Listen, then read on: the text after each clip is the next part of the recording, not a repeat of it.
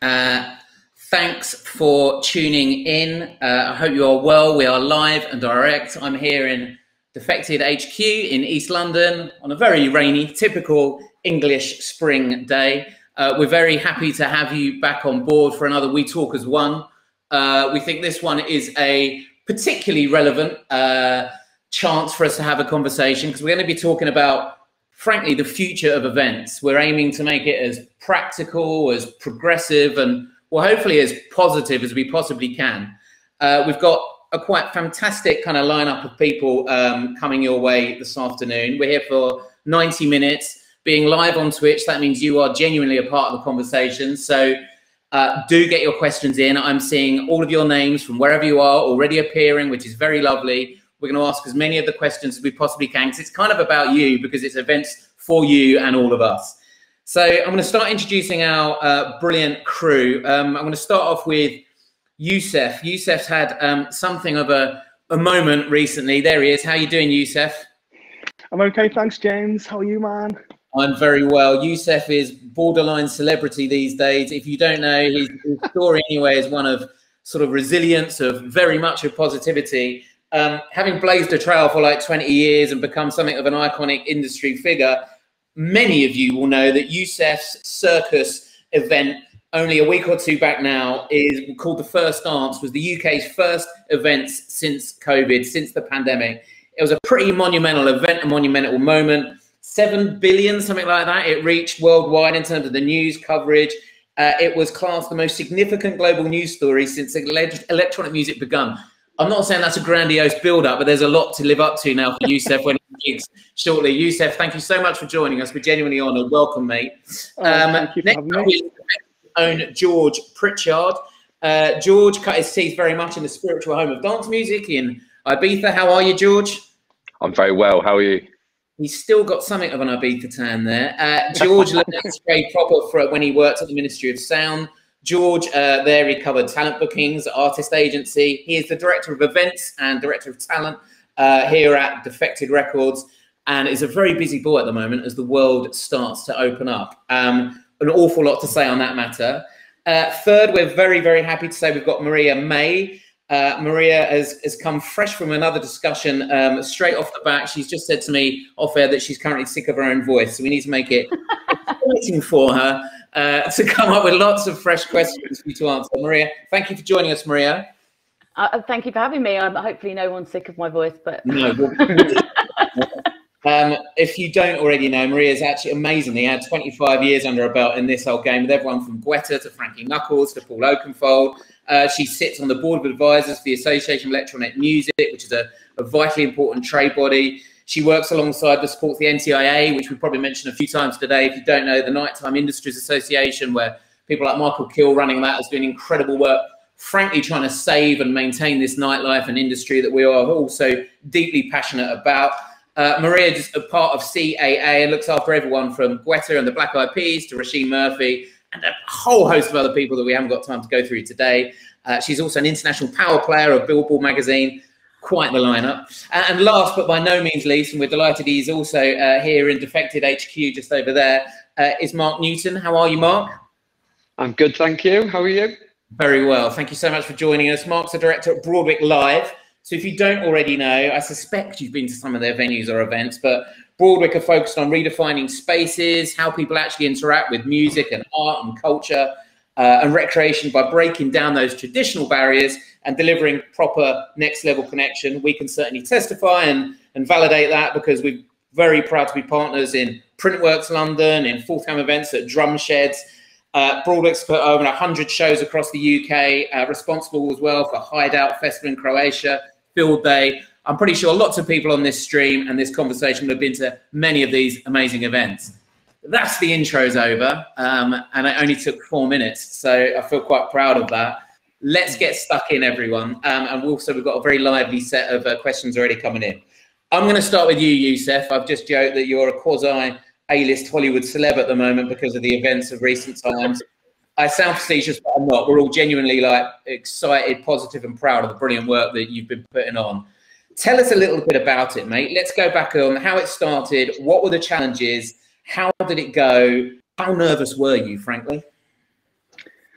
Well, I suppose it's quite a, a, long answer. I think obviously Maria will know, and uh, obviously Mark as well will know that I, I, was banging on doors from any chance I can get from like last last summer, really trying to find some support for our industry for all the people that have been left behind, including myself, like all the all the freelancers and people that were just not given any government support. And instead of sitting on my arse and complaining, um, I just got off my arse and tried my best to kind of help help others and started knocking on my local MP's door when returned to Liverpool Council, which went higher up the echelons quite quickly, and I started speaking to love dropping names, some a lot of kind of quite high profile dignitaries, shall we say. And things kind of spiraled from there, and I got invited to speak to and uh, learn from the amazing Michael Kill, as you all know, our hero.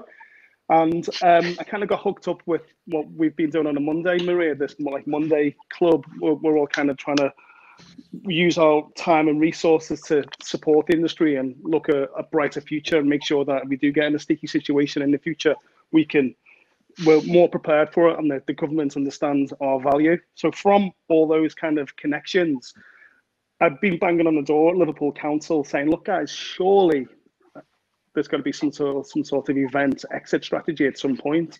And this was maybe six months ago, if, if, if not longer.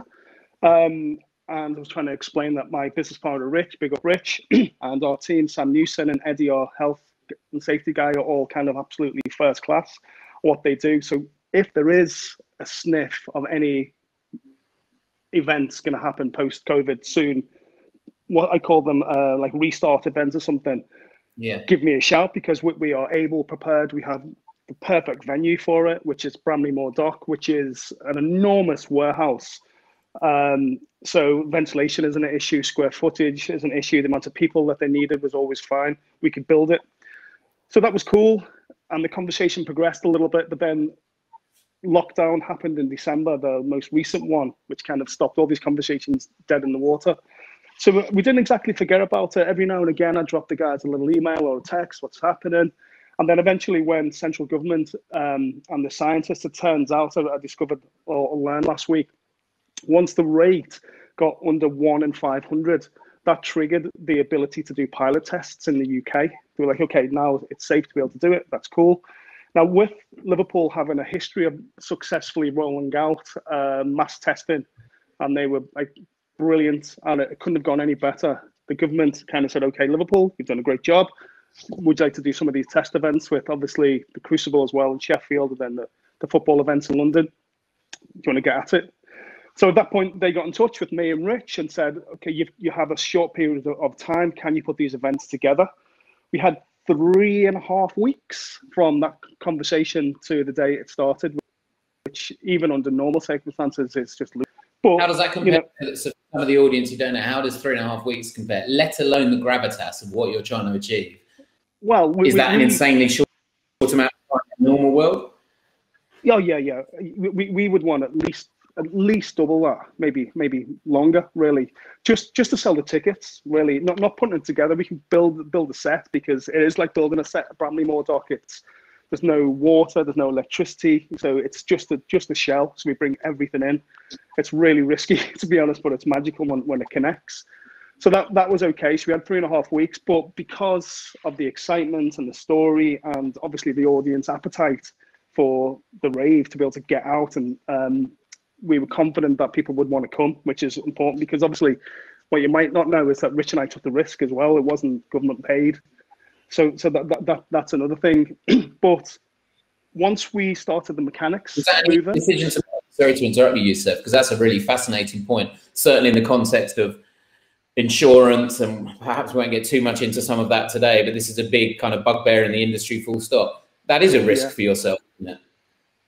Well, enormously. But you know, when you haven't worked for 40 months and your, your, your circus is closed and your DJ business is closed and your record label is kind of hovering, you know, you, you have to just get amongst it. And of course, with, with, with the kind of honor what I felt was bestowed upon us to be able to kind of be the first in the UK, I guess we were focused on um, trying to help people, trying to get back to business, trying to kind of see if it's possible, all these kind of positives. I mean, we never really had time to think of the downside, really. The downside could have been significant. But the other thing as well, the dates that they gave us were just like school days. Well, well, one of them was was like a work day. It was a Friday, so if people wanted to come, they had to take a day off work, and Saturday was fine. So we just down to it. We started booking the lineup. Sam Neeson, our production guy, started kind of building the set. Eddie, Eddie, and um, Eddie Grant started kind of building the health and safety protocols, which were much, much more significant than than typical for obvious obvious reasons. And then, like I mentioned off call, we have a 4:30 call every day with myself, Rich, Sam, Eddie, Neve, our leading uh, like a manager from Circus, and the scientists from Liverpool University, Liverpool Council, the health and safety from there, a real mixture of total experts in, in, in what they do, all, all trying to kind of um, negotiate through these different variables that were happening on a day-to-day basis because it wasn't like okay this is what you do this is how to do it. Every day there was a new set of con- uh, considerations that we had to kind of maneuver through.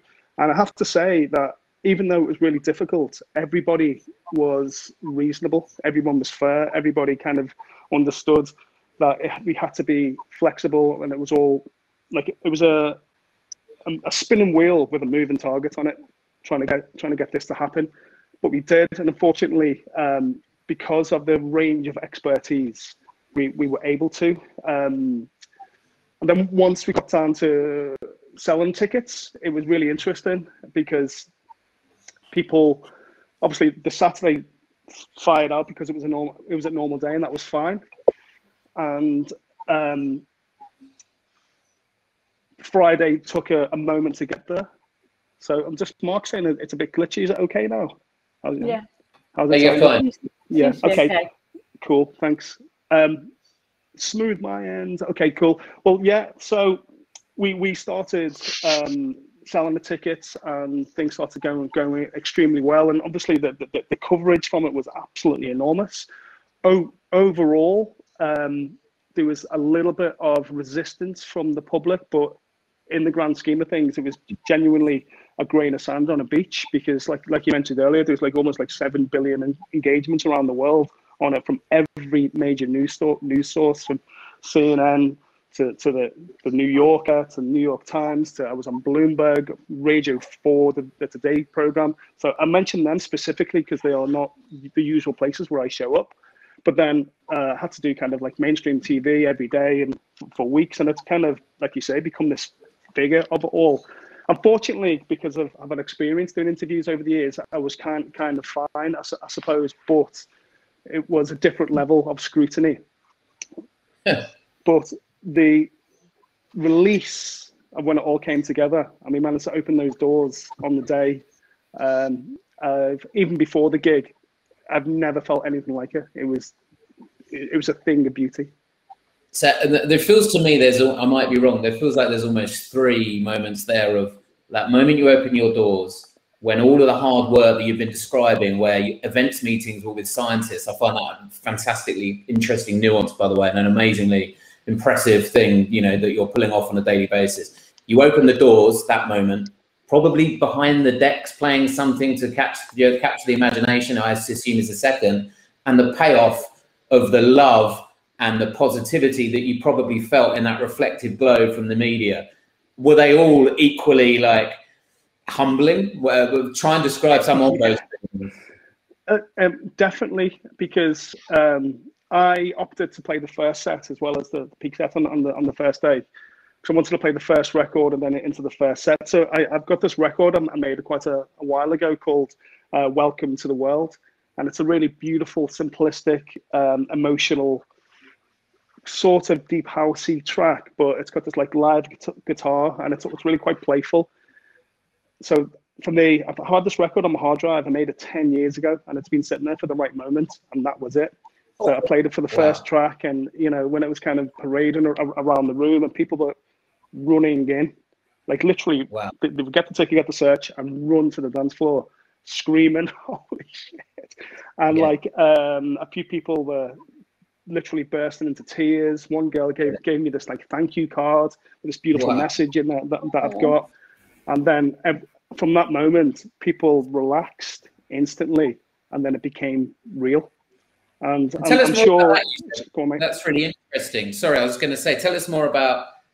So the way you saw the wave of people relax, would you say that then suddenly felt, dare I say, normal? Did it feel Yeah. like waves from the past and events that you'd thrown? Because you've thrown countless incredible parties and raves and events, quite literally what you do. Did it feel then like one of those, or did it always have that lovely special kind of layer at the top, if you like? Uh, it, it had a, a whole kind of 10 layers of special over the Wow. top because um, the, the, the anticipation and almost the, the disbelief of the fact that it was happening and people were able to kind of communicate physically with, with each other, with one another, with strangers. You know, you could hug people that you hadn't seen for a long time and you knew all the rules were left at the door.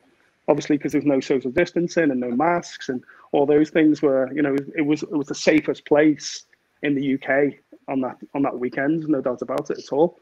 So both days were really really special for for different reasons. But for me, the, it was the Friday, just because um, getting obviously getting to play the first record, seeing the first DJs, watching the, the range of music. You have the Blessed Madonna and Jayda G doing the the kind of wider things, and um, it, it was it was just incredible. And of course, you know, there's no hiding that uh, Ultra Nate video that's been doing the rounds. So when I kind of prepared that moment with my record from, with Rowetta, you know, like uh, I've described on Tongi last week, where it was a poignant record. When will, when will we be free again? Which I released for charity, uh, both Rowetta and I last December to kind of help need, uh, families in need, really needy families. Um, um, from from that, I put in this Martin Luther King speech saying "Free at last," and then dropped it into Ultra Nate. Amazing. It was it wasn't just in front of me that was exciting. Everybody standing behind me, I'd literally burst into tears. You know, almost because it was really really powerful. And then when the track kicked in and the confetti went went off, it felt um, it felt real. You know, I can't believe that moment even happened. As in, it was it was like a scripted Hollywood moment. It was crazy. I suppose I am a Hollywood celebrity now, of course. You're, it's lucky guys. You're conveying it brilliantly. There's comments already in the stream where people, uh, uh, Carriswell's just writing goosebumps in uppercase, and uh, Nick Murphy's confirming that um, people were crying at those clips. I'm sure you've heard that since, but it's not about that. I understand as an adoration of you. It's about you being a part of a moment that's quite hard to describe that you probably never anticipated, right? Well, absolutely. I mean, you know, when I played that record, it wasn't like I'm DJing again, circus is open again, all those things, which were, were part of the equation. It was I'm seeing all my friends here. Um, I won't go into details, but I'm having a tough time at home personally as well. And then on top of all that, the reality of what we've all experienced through uh, COVID in the past 14 months, uh, you know, it wasn't just about that party. It was really a nod to all these people that had suffered for all sorts of reasons, you know, not just economically, you know, obviously everything that's gone with COVID, Not saying the, the D word too much, it's been awful for so many people. So it was literally like a look at the potential future and all that responsibility seemed to kind of evaporate just for that moment. the fe- that feeling of hope that I think a lot of people wrote. I certainly wrote that in tweets. I know people like Simon Dunmore here from Defected. The, the, the, the hope word was used an awful lot, and I think that means an awful lot to an awful lot of people. This country, so a lot of people still just joining, um, and I know a lot of people around the world were in very different places. But just to recap, we're talking about this kind of the ultimately the first event back, first rave back that Yousef held a couple of weeks ago, and how that's providing hope really for I think a lot of us. Full stop in terms of the future of events. Before we move on to another couple of people, and Yousef, we're going to come back and we're going to touch upon this for the whole conversation. Just touch upon, if you can, everything that you went through when you're describing stuff like I had weekly, uh, daily uh, meetings with scientists. Anyone who puts on events or works in the industry, I understand that's that's quite new. That's quite novel. Like there's enough stuff on anyway, right? Um, but the fact that we're having to suss, out the science of an evening is quite hard. Is it feasible or possible, uh, you know, moving forward for club nights, festivals to be doing these procedures ongoing, or or is this a one-off and it needs to be done entirely differently? What kind of experience have you got there that everyone can understand? Yeah, I think that that's the $64 million question, isn't it, really? You know, I've, been asked that maybe 100 times for the past two weeks. Um, from like all our peers texting me, what's going on, what's going on, what's the story, how we, are, are we going to be needing to test? And I, I don't know the answers by any stretch of the imagination, but what, what I can say is the easy part is getting testing, getting your test in your local, especially in Liverpool, where you know there's a test, there's hundreds of testing centres. It's really quite easy. Maybe not hundreds, but there's a lot getting your ticket. That's the easy part. Having a professional club environment where you know you'll get scanned on your ticket as normal mark will know. Um, all that is, is is normal. The difficult part which i don't think will be able to kind of be replicated for everybody is the, the all the the 430 meeting crew. What i explained earlier on everyone kind of deciding what today's rules are because that's the way it is.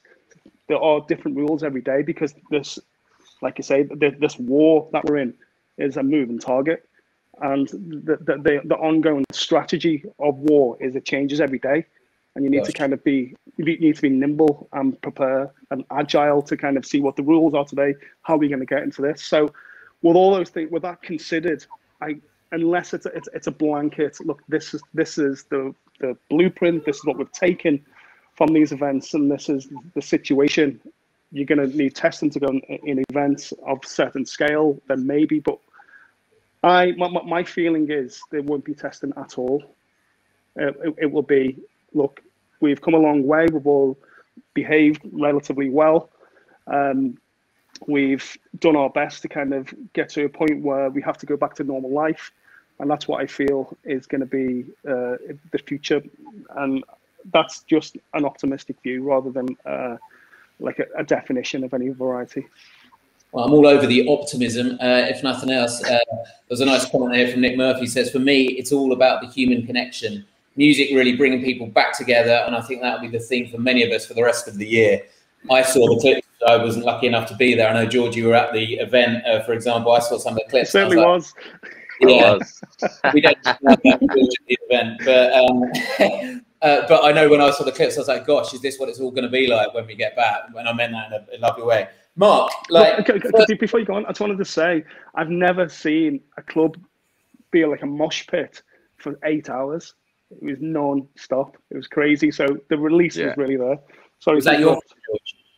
It was. It was literally. It was literally like after every single drop of each track, it was just a cheer. It wasn't like the one or two huge festival cheers that you get. It was the whole day. It was insane. it was insane. What else, uh, George? I was going to go on to Mark for a sec, but just while you're talking, what other reflections sure. from being a punter there, rather than any other separate questions? You you going there actually as a punter, as it were? Yeah, I, I thought I thought uh, obviously one of the best things was the way you guys run it. It was so slick from start to finish. Even like even before you get in there and receiving all of the accreditation that you have to do, um, and it was just, yeah, simply the euphoria that was in that venue on that first day on the Friday. I didn't go on the Saturday, but um, it was probably one of the best clubbing experience I've ever had. It was amazing. Uh, and he's been to a lot. Mark, um, been to a lot, yeah. And, and, tell us a little bit uh, uh, more, hopefully, within your answer about the role and, and about Broadwick and the events and the incredible venues um, that people wouldn't know. But during this time, again, I, I, think it's understating. I mean, it's been pretty hard uh, for you guys. I know though that you've also been looking at other ways that you can, frankly, you know, still keep the momentum, still keep it going, still having a connection with audiences. Tell us a little bit about what you guys or how venues have frankly survived during this time, um, as well as perhaps reflecting on some of the hope that you know we've just been describing on back of Yousef's event.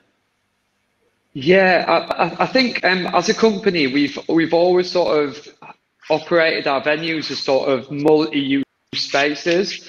Um, we, have always sort of first and foremost found spaces that will work for the club experience for, for live music, but there's always been an, a, sort of side of what we do so that we can keep the venue operating through the week as well. And sort of that extra revenue that we would normally bring in on, on, a, on a normal operating year has been a bit of a lifeline for us whilst um, there has been no live music. So I think um, we, have done quite a lot of interesting live streams. We had the Dua Lipa um, live stream, which she carried out, which was one of one of the most impressive things I think I've ever seen from a virtual uh, event.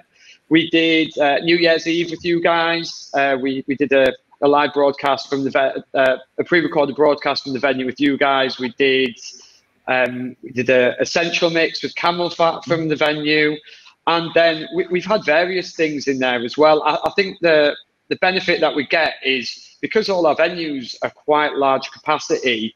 Um, it's quite useful having huge warehouse space in London it's still very much in demand for various reasons. If they're not, if it's not music events, um, one one key thing that we we do uh, in the venue quite a lot is um, film shoots. So we've done we've done sort of um, we've had blockbuster movies in there. We've had uh, music videos. We've had um, TV series. So it, that, that all sort of helps us keep on the lights. Um, so I, I think that's one area we have been lucky in. Um, but obviously, having such vast spaces, there's a lot of overheads to manage as well. So I think if we didn't have stuff like the CRF um, grant uh, to sit alongside what we've been bringing in additionally, we, we, we would be in a, in a in a bad place as, as much as anyone else would be. Really, it's it's always sort of been.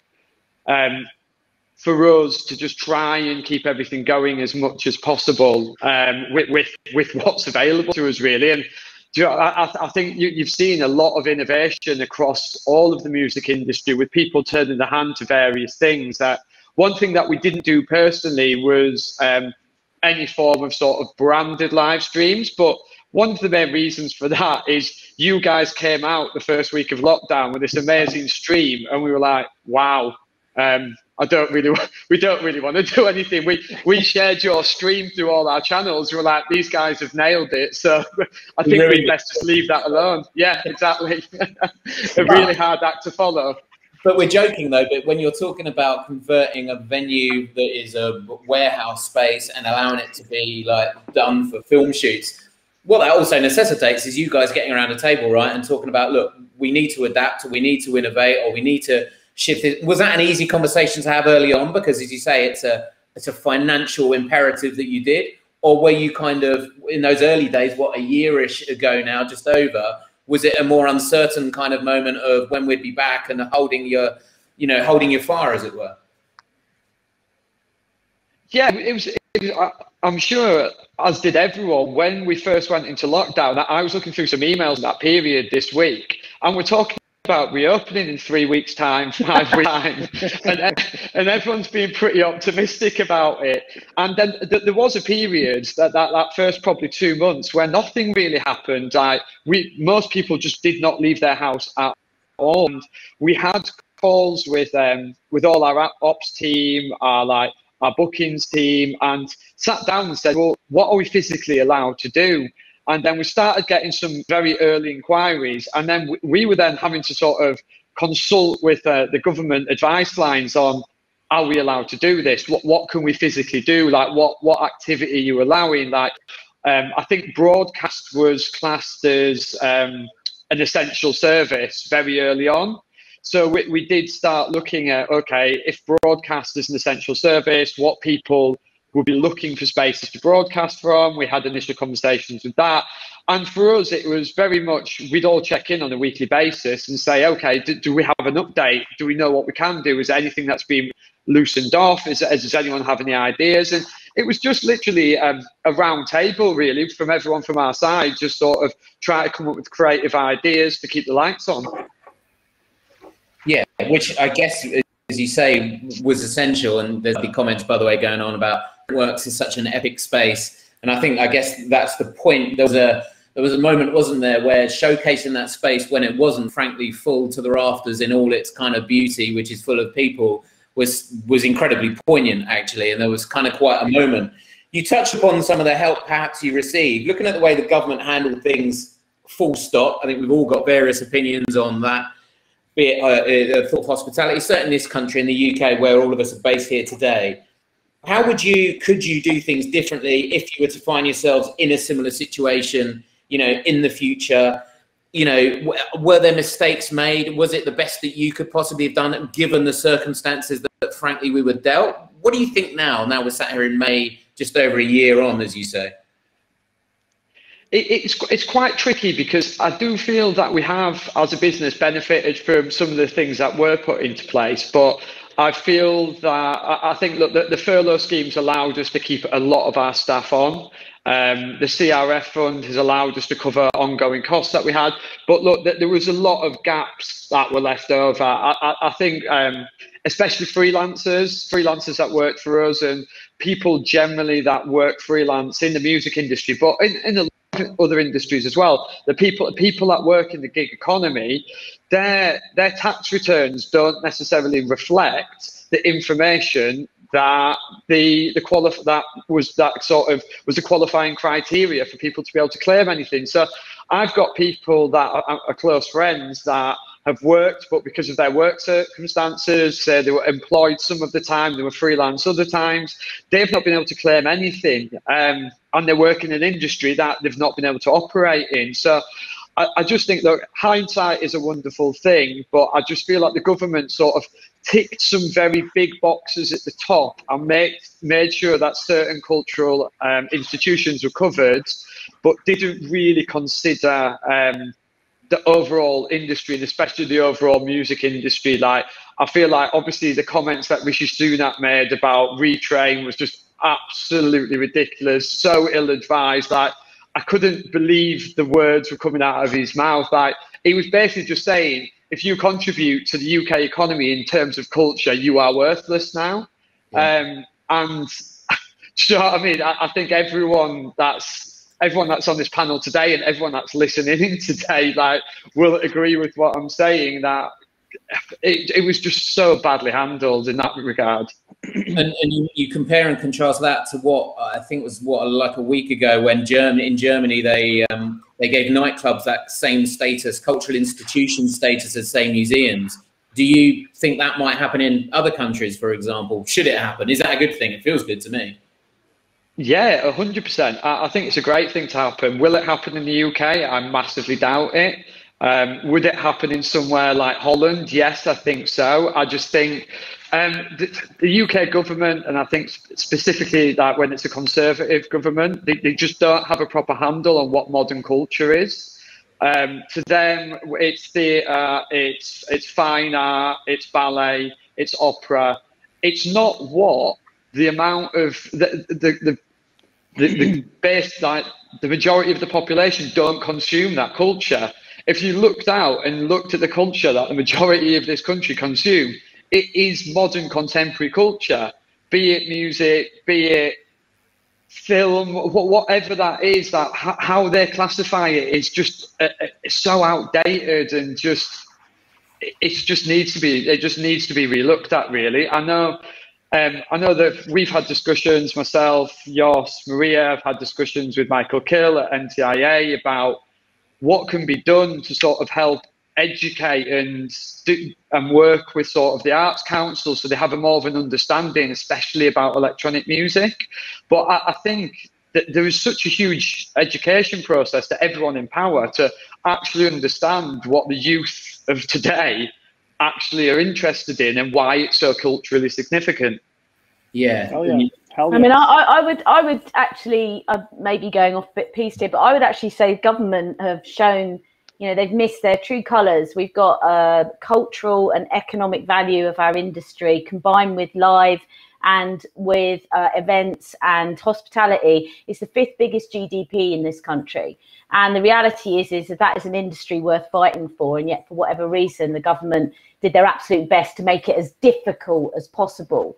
And all the conversations that are going on in our, we're calling it the Monday Club. I don't know how we've ended up with that. I just um, said it one day. it's actually working. Obviously, you know, I've now joined the board of the NTIA and we're all working Yousef. I mean, you know, one of the big things was we needed artists to step up and Yousef absolutely has represented his community of artists in the best possible way. It's exactly what we needed to galvanize people power, people support for what we're trying to say about the value of our culture to the UK economy, not just economically, but also to people's mental health. Like if you look at what's been consumed over lockdown, it, it was, I think, I can't remember the statistic, but I think 90% electronic music of mm. people giving away free streams. People, you know, remember when we were in deep lockdown each time? What were you listening to on a Friday night? It was definitely electronic music. Yeah. You were definitely tuning in and having a rave in your kitchen, weren't you? You know. Yeah.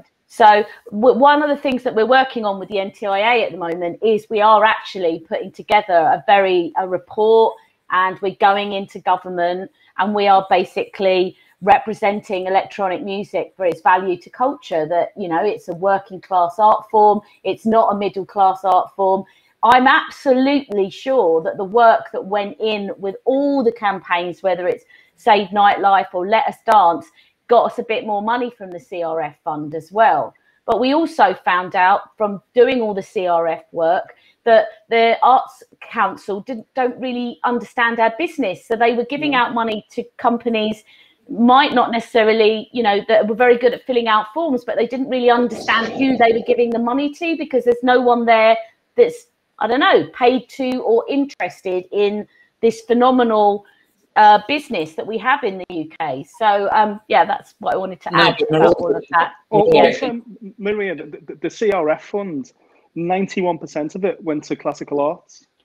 Yeah, mm. I know. Ninety-one percent. You know, that work crazy. that we did meant that we got a slightly bigger portion allocated to our genre, or sort of to a wide-reaching genre of music. We were sure. so good. You know, one of the great things about us all is that we're so tenacious, such entrepreneurs that we went for it, didn't we? We acted like we were trying to sell tickets for a rave. We're like, give us money, give us money. And actually, we are making inroads here. Michael is doing excellent work at NTIA. You know, the, the group that we're on, we're working really hard at the moment to get together a report. And we already know that they know this report's coming and that the government are being asked well, what did you give to electronic music? How do you support electronic music? They're asking these questions already and they can't answer them. So we know we're making a difference to represent our culture and to future proof it in, in, in as we move forward if ever anything like this was to ever happen again. Maria, your language I find very like uniting. You use words like galvanize and mobilize. Mm-hmm. Would I would it be though going too far to suggest that because frankly of the level of negativity of frankly how badly things were dealt with of perhaps the arrogance of government and all of that kind of stuff i personally have always had a belief that from adversity comes great creativity. Do you think there is still a chance for that? That is i took a lot of positivity in what you've just said which is ultimately though a very you know mobilizing kind of speech of what needs to be done.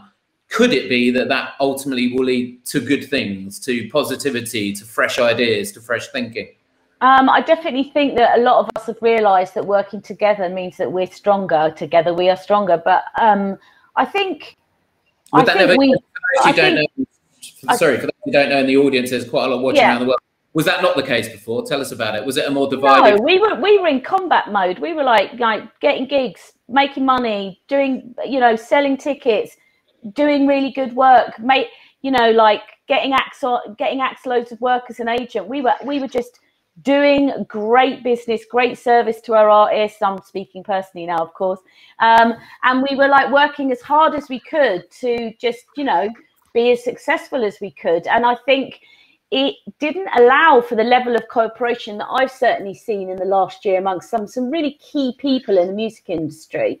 Um, I think we're going to have a tough battle with government. I mean, we've certainly discovered that, like, you know, they like listening to Coldplay or Elton John. And whilst there's nothing wrong with listening to those artists, I do myself sometimes. But you know, the reality is is that there is a very we, we've got a we've got a sort of people in power that are like you know in their 60 50 like late 50s 60s and 70s they don't really connect with what's going on on the streets like in the warehouses at club level with kids making music in their bedrooms they're not they're not really connected with it and i think we've all just trailblazed through making money, not asking for any support, not really caring about, you know, the acknowledgement from government. And I think, um, you know, our business now, we need to recognize that actually dealing with whoever happens to be in power, whether you agree with their politics or not, I personally don't, but there you go. We won't go down that route. Um, but the reality is, is that um, we need to have dialogue with the people that happen to be in power because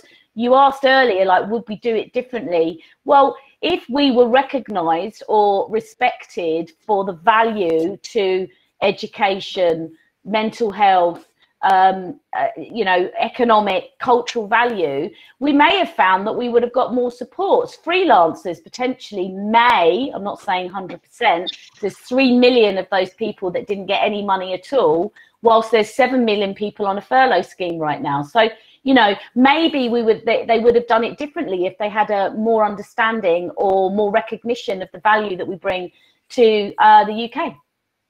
I also, I also think. Yeah, uh, correct me if I'm wrong, but was it was it um, different territories? It was the different councils that gave those funds. So was it up to the individual councils who was no. giving the funds out? The money that they allocated a, a, a, ton of money. I can't remember the exact figure. Probably like what 140 million, and they gave it to the Arts Council to dish it out based on application forms. Mm. Um, we do have a problem with running events and getting the whole ecosystem up and running again. Whereas the UK government, when Boris is talking about what's going on with health and safety and test events, he really is only talking about England. He's not really yeah. talking about what's going on in Wales or Scotland. That's the slight difference with yeah. how that's working. Again, Jos and I have discovered on all our calls that most government departments don't even speak to each other. We're getting different information from different departments. No, mm-hmm. there's no communication. They're just wholly focused on a pandemic and like you know you you have to get their attention by well i think the best way is through social media pressure they react Agreed. they have reacted yeah. over the last year to everything that our community has done to shine a light on what we needed to shine a light on there's still quite a few more issues that we need to go through um, and obviously you were very keen that we kept this positive today so i won't i won't be talking about insurance but, they, they um... simply don't know. the government simply don't know we exist, which is yeah. bananas. This time next year, they, they know. Well, well, they, they do, but like I'm talking about that report that we're all we're all working on. I can guarantee it's coming. It's coming up then like a wrecking ball. Believe me. Yeah, we've got fire in our bellies now, haven't we? We're determined to represent the music that we love that we've all you know lived in as an ecosystem we we we live and breathe this and we've you know worked our way up from the ground up to this point of whatever level professionally people regard us to be at but the reality is is that we we are passionately care about this art form we see its value we see what it does to local communities we see the footfall of value economically that it brings to regional towns when people go to a nightclub go to a cafe afterwards stay in a hotel use a taxi. You know the value of our scene to our local communities everywhere is huge and we need to speak up now. It's time for us to start re- really representing the value of, of, of our scene to the government your articulation of that is where I glean positivity from, and that's where I also hope that there are such fresh ideas. George, um, hello. Your position, and it's very global in the in the way that you are talking. You know, yes, nationwide, but in whether it be Ibiza or American tours or whatever. Give us a bit of reflection on that as well. Like, what is the overall feeling right now today? Are you frankly inundated with inquiries? Is it a bit concerned? How are you seeing it playing at the moment? I feel like we're a little bit in no man's land because um, nobody really does know, and everybody is planning so far ahead in advance, and it's super super difficult because you need to then plan in advance because you need to be prepared for when this is all lifted, um, and you just don't know if you're doing it in vain. So it's a really, really difficult situation where you're putting all of this resources in, you're you're booking it in, you're remaining hopeful, you're you need to act as if it's going ahead, but then are we going to find ourselves back in the same situation that we were when it first happened and have to undo all of that hard work? I really, really do hope not. I think the UK definitely stands the biggest chance for us within our world and with what we do. Um, and yeah, like we we are planning like we're planning um, USA tours. Uh, we're planning uh, Australia for 2022 early on.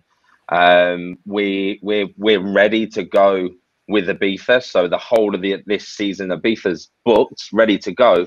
But then it goes to the fact like we still don't know if it's 100% happening. So then, for example, uh, there's a socially distanced event in the UK which is 100% happening and it challenges that date, I then have to do the right thing and let that date go. Like I think that's more than fair. So we're finding ourselves in a bit of a predicament where we're losing talent on dates which might happen but might not, and then we also can't say no, you can't have that date because then if it doesn't happen, who looks like the idiot? And I'm being unfair. So we're really in this Rubik's cube of we don't know what's happening, but we are pretty much all prepared because I've never worked so hard. It's ridiculous really? how much yeah. we've got ready. Yeah, it's bonkers completely. at the moment. It's nuts.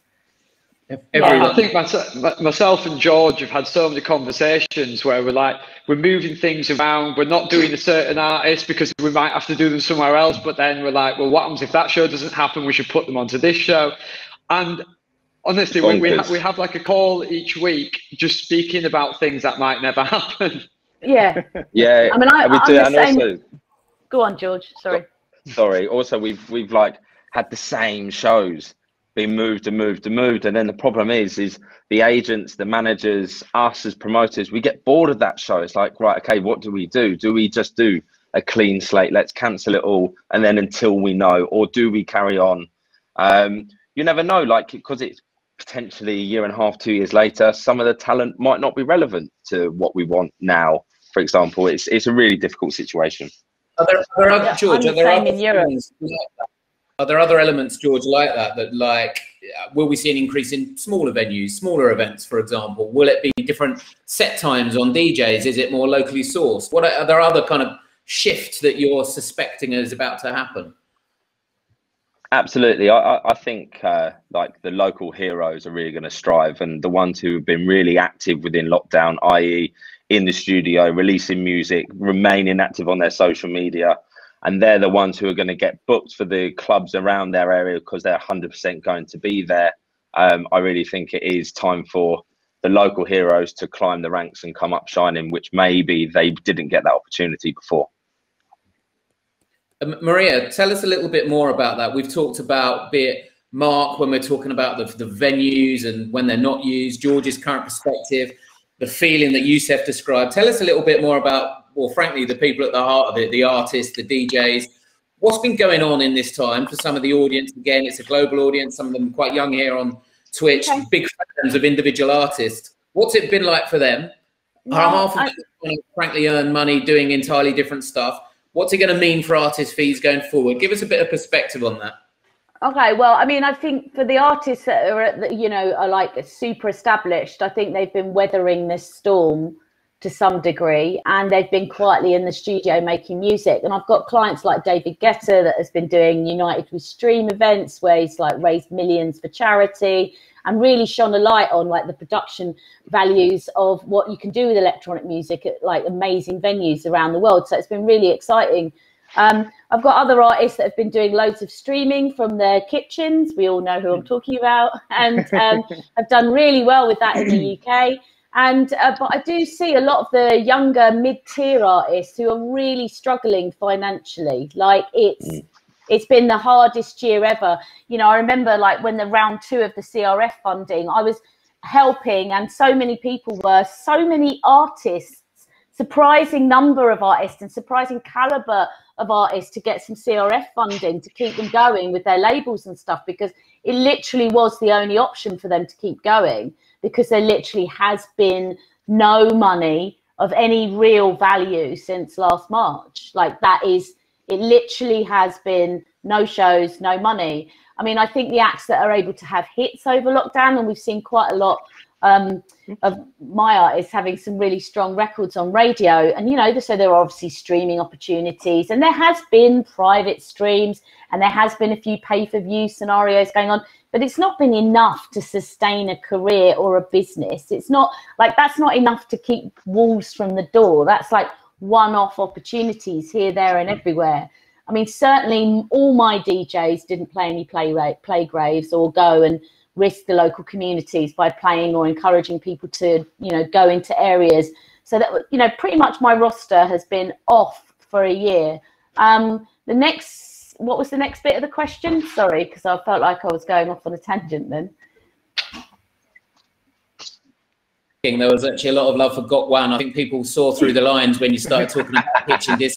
There was also Fox always got a huge amount of supporters. Wherever ever stream or any conversation, there's always a lot of got one love each other. He's absolutely adorable. Really there was also, and he's been smashing it during this, this time. And I think something you've just said, which we interesting, was a lot of the, let's say, perhaps older, but certainly established, brilliant professional acts are arguably the ones who work the hardest. I don't know if you found that, but from a sense that we, you know, you've seen is that they've been grafting and putting their time in and innovating and also and providing work for people. You know, like every time we do something with David, it takes a full crew of 12 people. And yes, we've jumped, you know, jumped through hoops in order to get them into these countries, allow them to fly, but it's actually created work for them, you know. So we were like, you know, thinking about that all the time in the safest possible way, you know, no crowd, no people doing these live sort of streams and stuff. So, you know, um, I think um, in terms of what's happening in Europe right now, which is quite interesting, as George was saying, I mean, we are literally like walking in glue at the moment. It's like yeah. limbo of the highest order. Uh, you know, September, everything's moved into September, all the festivals. I know there's some shows in the summer in Croatia and stuff that are still up. But in the most part, I've literally got some of the major artists, four festivals on hold. And if that one gets cancelled, then we can put you on there. And I've never had it. This has been like, it's like 1992 again like where we've got like multiple shows. But the reality is, is most of them won't happen. No. So like we're all so, like holding out for the governments to say something. We definitely are in Ibiza. That's what everyone's waiting for, for the governments to say something. Maybe August, maybe. Um, I don't think July is an option now. Maybe, who knows? Um, we're certainly seeing in the last two weeks. I think we've probably had about 20 festivals cancel or rescheduled to next year from the July period. So I do feel like July is looking less and less likely. I mean, I think the, there's a few still stuck in there, isn't there? There's the one in Romania, and then there's obviously Exit Festival saying that they're still running. Very much looking forward to that. Um, but apart from that, there's very few things. Tying in a couple of parts, there's so many interesting bits you've just said. Yeah. Simon Simon Marlin from Shapeshifters is in the stream, and he was agreeing with what you just said and saying we've all had to adapt. Uh, there, was, a really interesting comment from a, a Paula Sanford who actually says, people like myself, I've got autism. I actually don't go to venues. Uh, I have this option though now of watching live streams, and it's yeah. opened up an entirely new world. Maria, how do you relate that? And I want to get a bit more into that because I want to know if from the from all of you if that's frankly going to continue, if there is this hybrid model, or if it's dead when do you know what? I have absolutely no problem on a sold out show if the promoter wants to live stream it to an audience who can't be there, whether it because the venue the event sells out every year, like a Primavera, you can never get a ticket for that. You can never get a guest list for that. Um, so, like, you know, why not live stream the main stage show and mm. potentially pay for view on a lower ticket price to people? I don't think on certain events it's going to affect the tickets that we sell. Mm. I also think for someone who has learning difficulties, there's a lot of people that are excluded, not not because people don't we don't want them there, but for by virtue of like that it's not a right environment for them to be in. Uh, disabled people have real issues with access at certain venues. They shouldn't, but they do. And then obviously people with kids, young children, can't go out as much as they would. So why on earth wouldn't you have this situation where we open up this ability to watch these shows from home at a cheaper ticket price. The issues I have with it are the quality of it, but also uh, we're seeing some major operators now adding pay for view into their terms and conditions. So, as in the past, where you always get those, you have to give your streaming, radio, broadcast. Now, pay for views in there. So, one of the big things that I'm fighting for is like, uh, excuse me, that's income for performance yeah, yeah. Uh, uh, mm. What what share is the artist getting? Obviously, maybe our audience, you know, not interested in these conversations. But the reality is, is like, you know, we're seeing like when streaming first came in, everybody rushed to it. They wanted to be part of it back in the day. And the, the deals that were done set a precedent that were pretty unfair to artists. So I think it's really important as an industry now we look at how we do this, how we break this new income uh, streaming this new sign of the income stream in and work out what's the fairest way to break this down so everybody gets a share mm. of it. Otherwise, so- we're going to have some real issues with acts who are saying, I'm not going to do that festival unless you give me some money. And I think once again, the headliners are going to get away with this, but the mid or lower tier artists are going to be like, well, I really want to play that festival. Okay, I'm going to accept this. Yeah. And I don't think that's fair. So I think it's a it's another thing that I'm discussing amongst our industry to try and come up with or try and encourage people to look at this. And you know, in the rock and roll world, it's really interesting. They're like they don't in the majority don't see how streaming or pay per view is the is the way forward. Mm. Um, but I feel like you're seeing in theatres at the moment a real innovative approach to technology in theatres with VR and AR and then streaming and how it's opening up theatre to a wider audience for all the reasons that we've discussed. And I really feel like, I mean, I feel like that this is definitely a new income stream and a definitely to open up access to people that might not necessarily be able to go to the show for whatever reason. Maria, you say far too many good things. I've written about about 28 points that I now want to pick up from. The There's also a million comments coming in. You, your last five minutes has definitely been the most engaged so far. People like Shapes actually as well said there's a whole bunch of new people and audience who he's not going to forget now, who basically come in as a consequence of the streams, which is nice. George, just something that, again, Maria said I'd love you to reflect on. The notion of accessibility, when you're putting on a show, and it might be with like Mark and 5,000 ish, you know, cat, which is amazing kind yeah. of venue. All yeah. of a sudden, during the virtual events, which we all know aren't the goosebumps, they're not the sweat pouring on you, but they are sure. bringing people together, you're suddenly reaching 2 million. That's quite humbling, right? And I, I suspect for you, when you were first putting on, was that eye opening? Was that surprising? It, it was mad. I think obviously because it was yourself, me, Wes, Simon, and Tom and crew. We all just jumped on the WhatsApp and we were like, right, what do we do? How can we reach people to spread positivity? And it really was like the first few we did. It was so much hype. Like I was getting friends from around the world messaging saying, I've set up a Zoom with all my friends and we've all got our glitter on because it was a Glitterbox uh, live stream and they were having parties in their lounge on their own but with their mates when zoom wasn't really like a thing back then like it was insane um, and also maria back to your point as well i think i think you, you're completely correct. I think it's a really good pay-per-view is a really good opportunity one for revenue um, but also for people who can't make it. And i think if we take the same route how how sports mastered pay-per-view in a fair way, I think that will be definitely the direction that and the business model we should take. We, have kind of already got it set up for circus with, with, Sorry, with, the company. We, have kind of already got it set up for circus. We, we trialed it sort of in the first dance on the first day, but what we took advice upon was people when it comes to live streams, they only watch a small percentage of it start to finish, like yeah. a really small percentage of it, less than 10.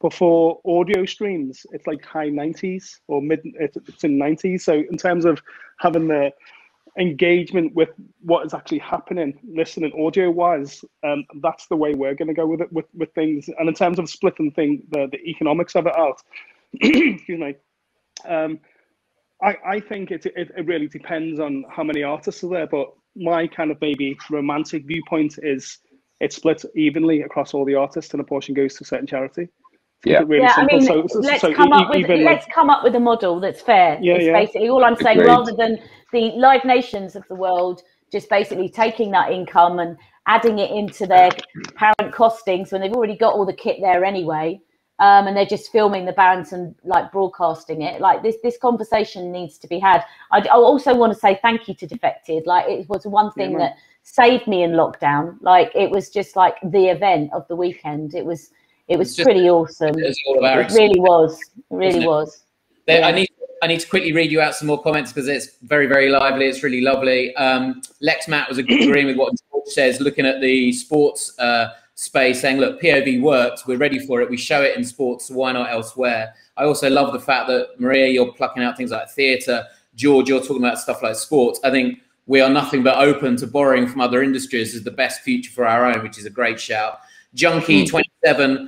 uh, one of my favorite comments of the day. Maria is pushing thought, and I love it. Um, I'm not even sure exactly what that means, but I love it too. Uh, Marissa says, Yes, George, those live streams were amazing. And that was kind of concurred by uh, Paula Sanford, who was like, I still got those goosebumps watching live streams.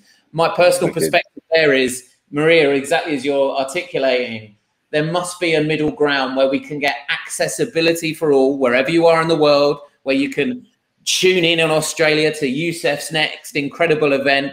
Maybe you're not there, but maybe you are still feeling a part of it. And maybe there is a commercial realization to make that worthwhile, you know, but accessible for everyone.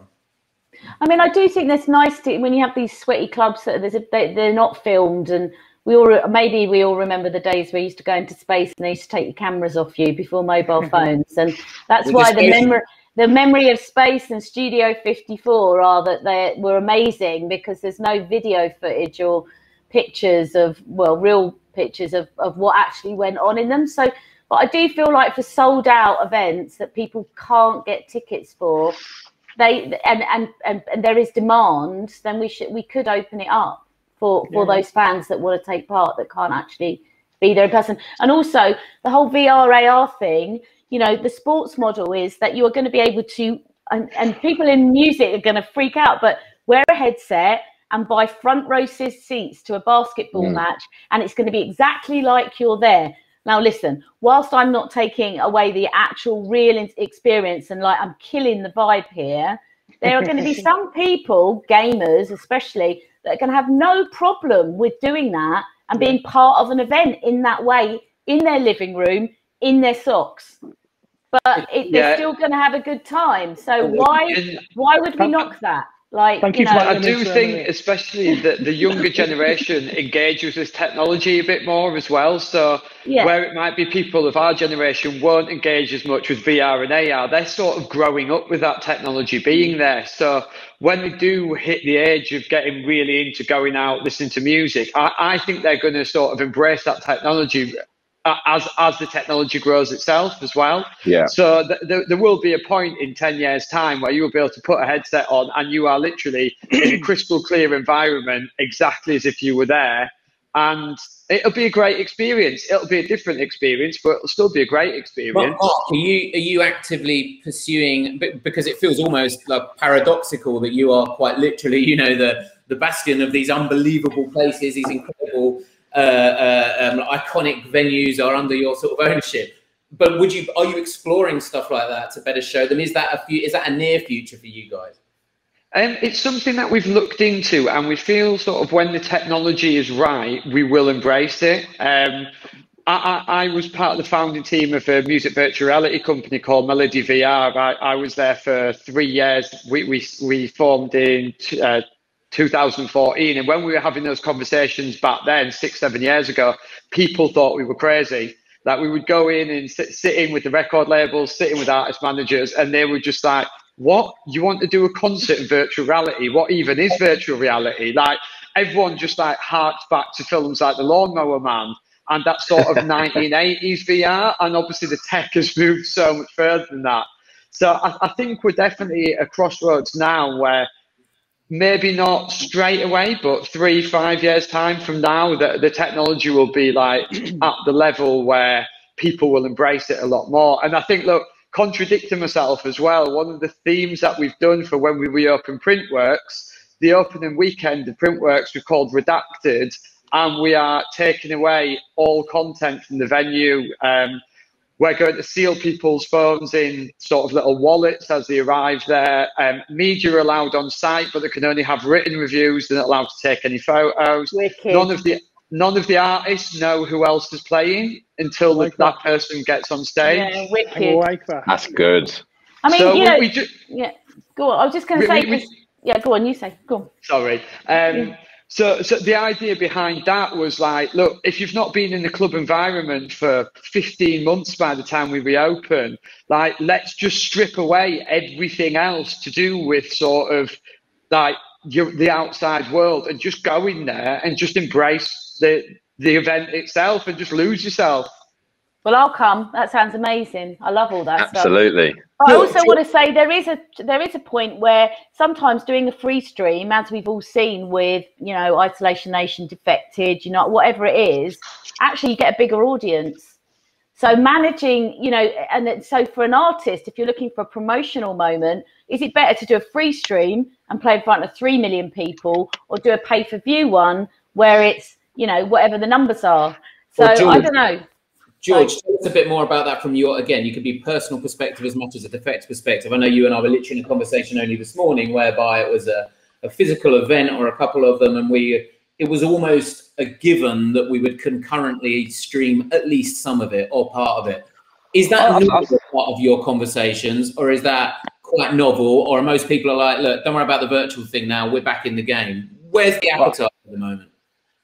Well, it's definitely to get live back up and running. And like me personally, I'd happily get rid of virtual if it was going to stop live. For example, it wouldn't yeah. wouldn't be an issue. But I do think um, I do think being able to offer it and the biggest hurdle that you come across. Um, I was speaking to James Sutcliffe from Live Now yesterday, and the biggest hurdle that he's coming across for the live streaming is artists aren't comfortable with them being filmed. So mistakes happen. DJs do make mistakes, etc. And you will be absolutely slated if you're on a live stream and that happens.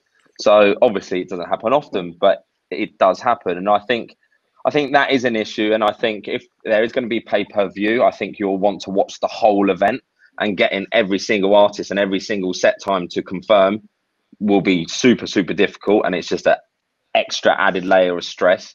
Um, but I do I do think it will become more normal. It's kind of like the VR thing. Like I'm quite pro. It's at the minute it feels like a bit of a gimmick, but every household will have a VR set in 10, 15 years time. Like and I do believe in that. I, I mean, I guess I agree entirely with. I think it was Mark who was mentioning the age range. At the end of the day, if you are of a certain age who's grown up used to open world gaming formats, then it's a given that you might go into Fortnite and watch Travis Scott, or it's a given that you yeah. in Minecraft because that's simply a space and a place where you spend time. For many yeah. of us, that might feel alien and novelty, but for others, it's like, well, no, that's a part of my day. Of course, I can then consume a pretty amazing, amazingly produced piece of music in that environment. Yeah, I, th- I think it was also like, what is the demand going to be? So, like for example, I think it was the Dua Lipa one market. Printworks sold five million tickets to watch her, like which is insane, and that is obviously an insane amount of money that's coming and a global in. Global audience as well. It wasn't glo- just like it was global, which is an yeah. interesting thing as well. Yeah. So and then it's like, is that appetite going to be there? So most events on a Friday, Saturday, right? So are people going to be at home or are they just going to are they going to be at the pub? It's like who is going to watch these streams and how many people? And is it worth it? I suppose you suppose you've got to get your morals right and why you're doing the live stream. If it's for the community 100% if it's purely just for the money probably not. Tell us more about that appetite because you know Yousef's event sold out what was it Yousef in a matter of minutes? Certainly wasn't it? Was well it yeah, yeah well the, the, the saturday one sold out instantly pretty much and the friday one did eventually. It was a lot slower than we expected, to be perfectly honest. But, and you said, Yousef and George, how do you see that now panning out? George, you did the same with the Drumsheds Defected event that sold out as swift as anything probably you've ever done. Both we, you, yeah. is that going to maintain this year, or are you thinking, come on, that's impossible? We could only wish. Uh, I think I think that I think the appetite. I think lots of people are just desperate to go out and people were scrambling to announce because lots of people want to make plans. They want to have that hope in their calendar. Right i'm going to this event. And uh, mark and i we were discussing we are like right cool let's get this on sale. And i think we turned it around pretty quickly and it uh, so it sold out in I think two hours with just the brands, which was amazing. But I don't think that will always happen. Like I think yeah, I, I would say um, where we've already seen a little bit of a lull in ticket sales recently. Because yeah. um, we've probably put 30 40 shows out in the past two to three months and i feel like there's just a little bit of buyers fatigue at the minute because people have bought tickets for events that are two three four months away from now. They're now able to go out with their friends and go to the pub and start sort of getting that social interaction back again. I think until it gets to June the 21st and there's been no like no, nothing st- stopping the shows going ahead as planned. I feel like we're probably in a, only a short period, probably another three to three to five weeks where people are like, I'm not going to buy any more tickets. I'm just going to go out, and enjoy myself. When this becomes a reality, then yeah. I think tickets yeah. will start selling again. Yeah, agreed. Yeah, I agree. I agree with that. There's definitely customer fatigue. Like some of the things that we put out originally sold out in, I mean, literally minutes. You know, and a lot of the things were put on sale to the end of the year. I've kind of gone gone too, and I don't know if you know, but I own half a shindig in Newcastle as well, and we put um, a Marco Carola gig up and it sold out in eight minutes, less than eight, eight minutes. You know, so the, the excitement is there. But um, again, I think the appetite for the rave is gonna is enormous. It's the biggest it's it's it's ever been because you know it's it's a global conversation for from from for everybody now. Um, especially well, I'm not saying because of, but because of the the, the first dance really appealed to non-ravers. It's also yeah. kind of the, the conversation is so wide at the moment. You know, like grannies and Outer Hebrides talking about Raven and Liverpool and stuff, and it's it's only it's only a good thing that's going to have a positive impact on us all over time.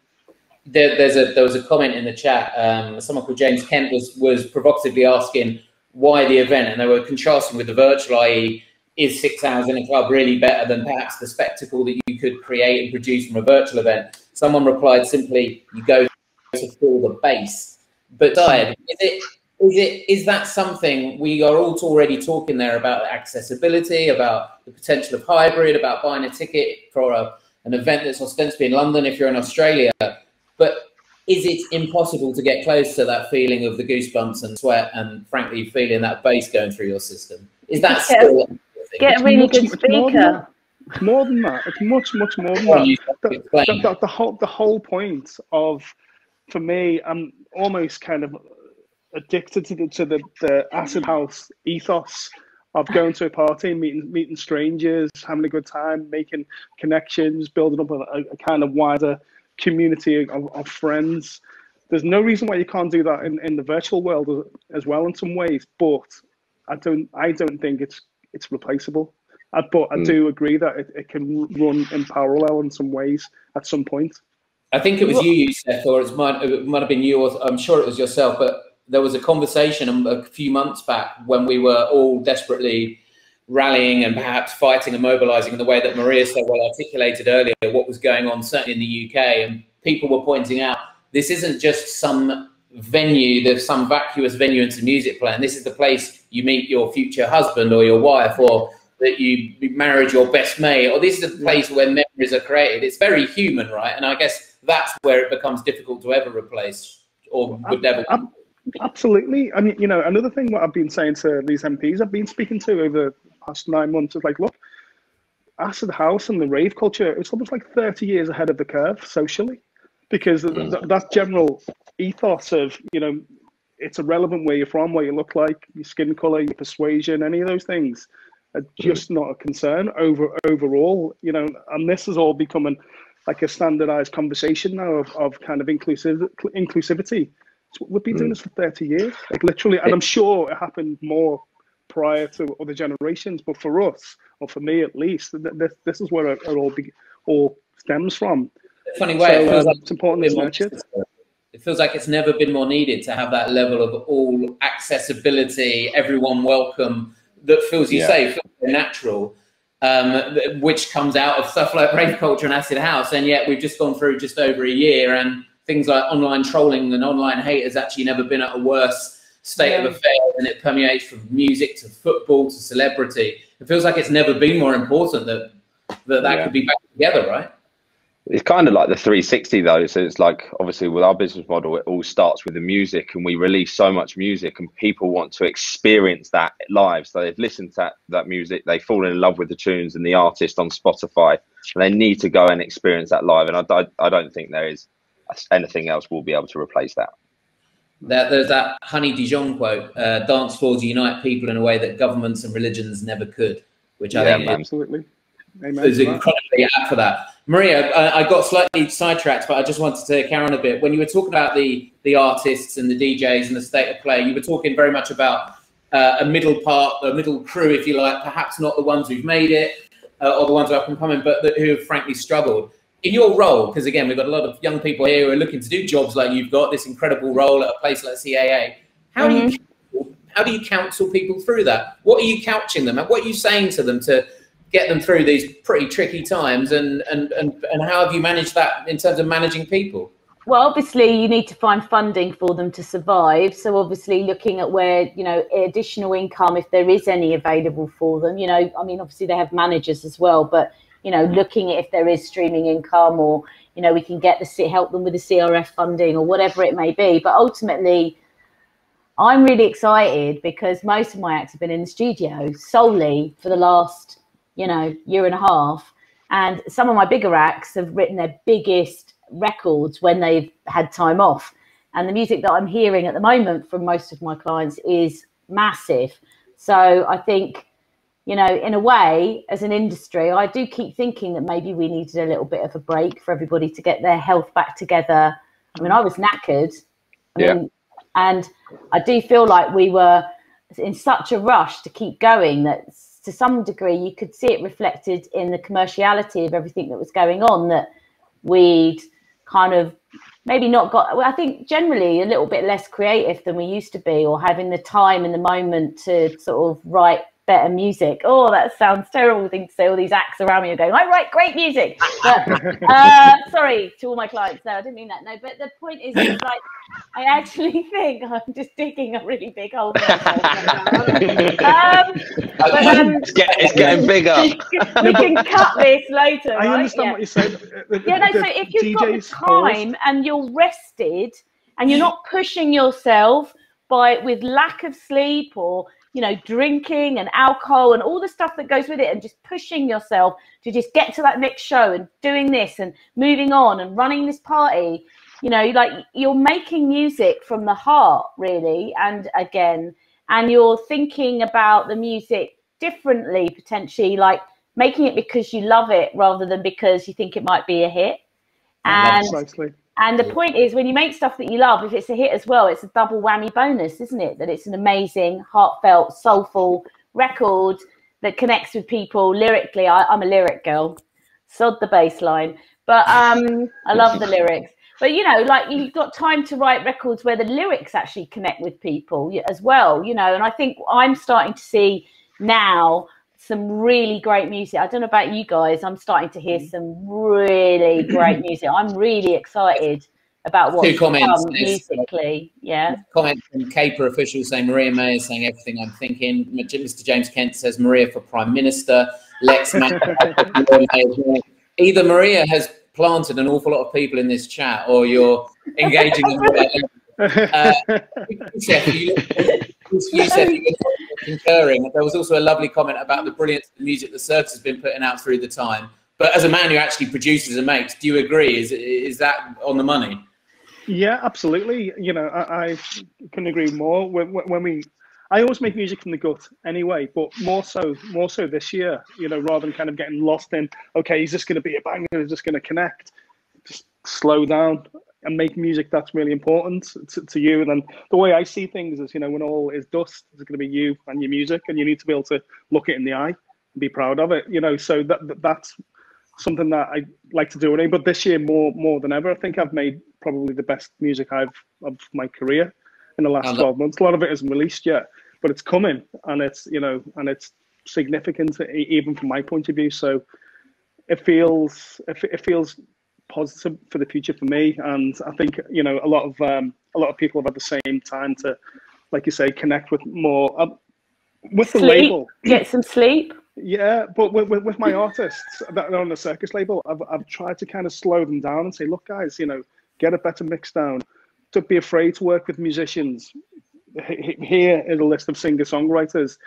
Push push the um, your own kind of boundaries I don't want another kind of tech house functional track that I'm going to forget about in 10 minutes. I, I, always say to them, send me a record I'm going to remember in 20 years or, or, or don't. Well, that's you, kind of the idea. You started off, and uh, unbelievably, guys, we're nearly out of time. It feels like that was about 15, but we've got about 10 minutes left. So I'm going to go to some more questions in a minute. But you started off nearly an hour and a half ago, Yousef, and you said something about, you know, a record that was effectively 10 years in the record box and you found the moment. Tell us more with what you've just said in mind of what's next in terms of do you think it's going to alter musically what gets played? I wasn't lucky enough to be at your amazing event the other week, but was it more nostalgic? Was it more melodic? Or was it basically as it would always have been, other than the records that you were playing, perhaps? It, it, it felt more emotional. Everyone was playing records that were more connective. Like you say, maybe more songs, maybe more strings, maybe more power. Um, it did surprisingly need, as a DJ punch, need, more moments because the, energy in the room, people wanted to kind of release. Um, but for me, I, I, made sure that everything I, I play gave me the shivers in terms of, and it was high energy, and everything kind of had a had, had a point to it. And I, see music in colors. You see, I've got like synesthesia, so ev- everything was kind of red and pink and purple, and that's the way I, I viewed the that set that I played that night. I love, I love, say was a big was a big green. I love the fact that you're thinking through colors. A good question from James Kent says, "Have you had to explore? Or are you exploring new genres because of the lack of club that's been happening until now? Has that effectively forced your hand?" Yeah, well, uh, purposefully. You know, I seen what was coming quite quickly, and I said to my artists, "Look, we need we need kind of more song based things, more kind of Spotify length edits, less club tools." And importantly, a different style of mixdown, more kind of dynamic range. The vocals maybe half a dB louder, uh, slightly more space in, in the music, but still what you do. But why didn't you try to kind of aim at Spotify as well? Because there's no clubs. Build up your your catalog, maybe your numbers, and then let's see what happens after it. And I kind of I've kept that viewpoint all the way through this, and I'm gonna I'm gonna stick to it. So, like I say, every every record gets a really pro mix down, gets a proper push. It, get, it gets given an opportunity, whether you're you're I don't know Carl Cox or Green Velvet or someone I've just found on Spotify or sorry on SoundCloud, which is which is the way it goes for me.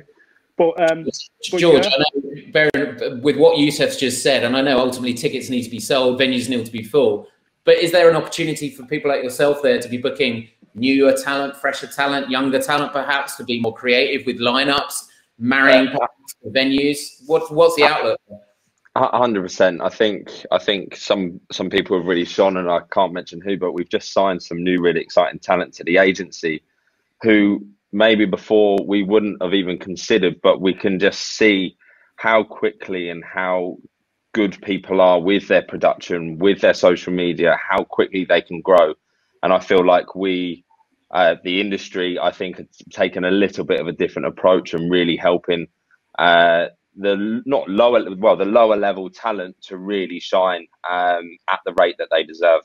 And that's that's what uh, we've definitely been doing during lockdown as well, trying to find some new talent, which a lot of, it, a lot of exciting stuff's coming soon. Uh, we've got eight minutes left before this brilliant chat segues into a, uh, a live Sondela radio show, which is going to be very different with Seth Combo, the, the My Ugly Face, chatting away. Um, with that in mind, and there's there's been again loads more action to what you've just been saying. Uh, there's been a lot of love from Naughty Noodles on Jess Bays. Uh, there's been a lot of agreement, George, with what you were just saying. I'm going to go around yeah. all of you now and just talk a little bit over the next few minutes about how you see things now, hopefully with a more positive hat on, or perhaps you know realistically uh, enthused at least. Mark, um, we've quite literally got events in the calendar is everything looking a bit brighter? And how are you going to see the rest of 21 now panning out for you guys at Broadwick? Um, yeah, we, have got so many events coming up. Our first show is actually the Defected London show with yourselves um, at the end of July. So fingers crossed for that one. Um, that'll be the first thing that we'll kick off. I believe it's sort of your first show as well. So I think yeah. that that's the one that we're that the most excited for, but also the most nervous for, because obviously it's it's only nine weeks away and we've still not got the proper guidance. But when it happens, if it happens, it'll be amazing because it'll be the first chance of everyone being back out in the field again. Everyone seeing everyone that they've not seen properly for the past 15, 16 months. Um, and once that first show happens, I, I can just, I, I'm I can feel the excitement building up in myself just discussing it. Really, uh, we, have got shows pretty much every weekend from that weekend until New Year's Day, and actually, coincidentally, New Year's Day is with you guys as well. Um, this is a coincidence. It looks massively staged. That is a coincidence. it is. we, have got nothing to worry about because Yousef's given us all the answers, right? He's told us how to do it, so you know it can't be that hard. George, yeah. bear in mind what Mark just said. Are you sharing that level of optimism? I know we've also got some concerns, if you like, almost the domino effect of the of where we're at and and the, the walking through glue kind of, I think, uh, metaphor yeah. that Marie used. I think I think it's one of those things where you've just got to take that risk, go against the grain a little bit, as I feel we always have done as a business, and we just need to remain hopeful and adapt as and when we need to, uh, as and when we know. Um, it's it, I'm super excited. Um, I'm coming. I'm going down to the Drumsheds on Tuesday for a site visit. It feels like we're getting, we're slowly, slowly getting there. Well, if it happens, I fingers crossed. None of us actually know, but uh, yeah, we're remaining hopeful that it is. Uh, Maria, uh, tell us because you're involved in so much, which is so I think uh, in a lovely structured way, trying to progress and get us frankly all out of this. What's literally next for you in that sense? Um, and, well, and then tell us about how this year perhaps could end up in a more hopeful way. Well, I'm really looking forward to the moment where the government starts viewing this as an endemic rather than a pandemic. And I think we've got to hope that the from 17th of May, the next step rolls out smoothly and the vaccine rollout continues, whether you agree or not agree. That is basically the only way that we're going to get shows up and running as they keep pushing the vaccines. And the vaccines are actually well, and the, the government's ability to manage the variants that we're hearing about in the next few days. And we're just going to have to see what happens. We've still got some challenges ahead of us with the government to get some insurance for cancellation. That may stop a few events, large events happening in July. Um, the CRF funding, there are some issues with that at the moment with um, just complex app, people still not being paid from their CRF funding. Um, I am really hopeful that we will see shows in the UK at the end of August and in September, and I'm really, really looking forward to them. I just want I just want to be able to book a summer and know it's happening. Yeah. And um, I think I feel confident that next summer is going to be amazing. Yeah. And I'm really looking forward to it. And I'm looking forward to all the new music that's coming and the emergence of young talent. You know, we've been talking about, you know, supporting younger artists. One of the things that we lacked in our scene pre pandemic was we had too many headliners and not enough mid and lower tier acts that were of value to the audiences. And I think, you know, we talk about future proofing. Let's future proof with talent right across the board. I think you know? so people will love the fact that, you know, you, Maria May, and all your experience in at CAA are saying that. that. I think that will mean an awful lot to an awful lot of people. Yousef, we started this conversation with you. I am going to go to a couple of audience questions in a sec for everyone. But my final point, or rather my final question to you on that last say, you've just experienced the most ludicrous level of positivity absolutely you like uh, warranted by the way every last bit of it. And as we talked about have, have been so global in the press that uh, came out of it they got to like 7 billion people. What on earth comes next Yousef well I, I, am just trying to be as patient as you guys to see what the story is. I mean the the, the roundup uh, on the debrief of what happened was happen is the conversation is happening simultaneously to this I should have been on that, but we're on this. So Rich is going to tell me what the story is in terms of the data that came from from those events, which is going to feed straight into central government to be able to kind of give us a clearer picture on June the 21st. I am, like I say, hopeful that June the 21st comes without any sort of resistance and we can just get back get back to business. And maybe that is very rose tinted specs. Maybe I'm still high from from the excitement of the of the previous few weeks, but I do, I do feel, like Maria said, that the, the vaccine rollout, as much as I'm no supporter of this government whatsoever, and you know, certainly no supporter of Brexit, but the one thing that they seem to have organised well is is is this um, vaccine rollout, and I think that's going to have a necessary effect positively to be able to kind of get us back, not just electronic music events, but all kind of social events back to some normality um, soon. I think it's a, it's very well said. Um, a couple more comments that I just wanted to read out. They're going so fast up the screen, I'm having to write them down. That's why I'm scribbling. Uh, uh, there's a lovely comment about what a positive chat it is. Um, there was another Maria fan which simply says, "Whoever works for or works with Maria May is incredibly lucky."